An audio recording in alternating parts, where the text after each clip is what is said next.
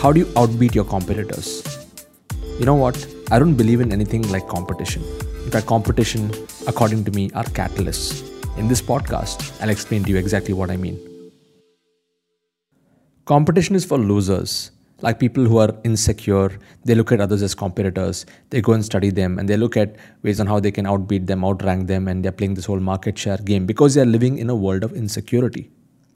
But the way that I look at it is uh, by analyzing some of the top companies, say like Apple, Steve Jobs, you know, even though he was competing head on with Microsoft and was, you know, at it with Bill Gates and stuff like that, if you look at his work ethic and the way that he approached Apple and the way Apple has grown over the years to become one of the cash rich companies today in the world is he always approached it with a vision of following his intuition and gut and keeping customer experience on the front and letting his customers lead the way rather than his competitors lead the way.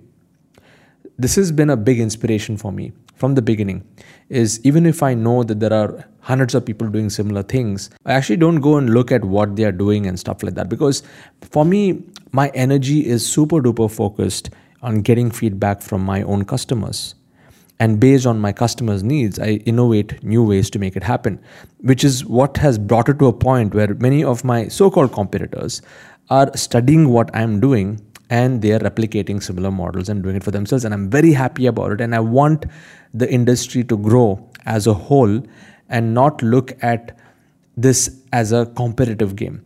I look at every competitor of mine as a catalyst for example somebody might have gone to their course and then they might have come to my course and they go to somebody else's course and all of that knowledge adds up. So overall we are actually contributing to the growth of the entire industry. If you're looking at digital coaching industry and the same happens in every other industry. If you look at the movie industry you need to have somebody who is an apparent competition to really grow the industry. You even if you're looking at an industry like uh, sport for example unless there is competition there is no game imagine there's an india pakistan cricket match and pakistan they decide not to play the game.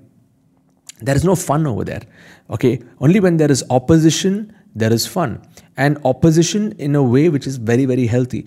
So the way that i look at this entire game of digital coaching many people doing similar things is that if you are relentlessly focused with a high level of work ethic to do whatever it takes to help your people and your students get results for whatever they're looking out for in terms of their goals wants and aspirations you'll be far ahead from your so-called competitors.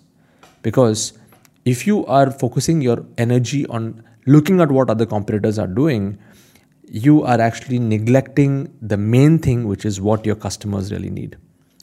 You'll get ideas from various different places. Tactics can evolve but when you truly tap into the power of your own mind and your own creative power to generate new ways and ideas and solutions you will start to become a path maker and a path breaker so that others can follow you that's what is my intent of this podcast is to inspire you to create a path that others will follow in your own topic and your own niche.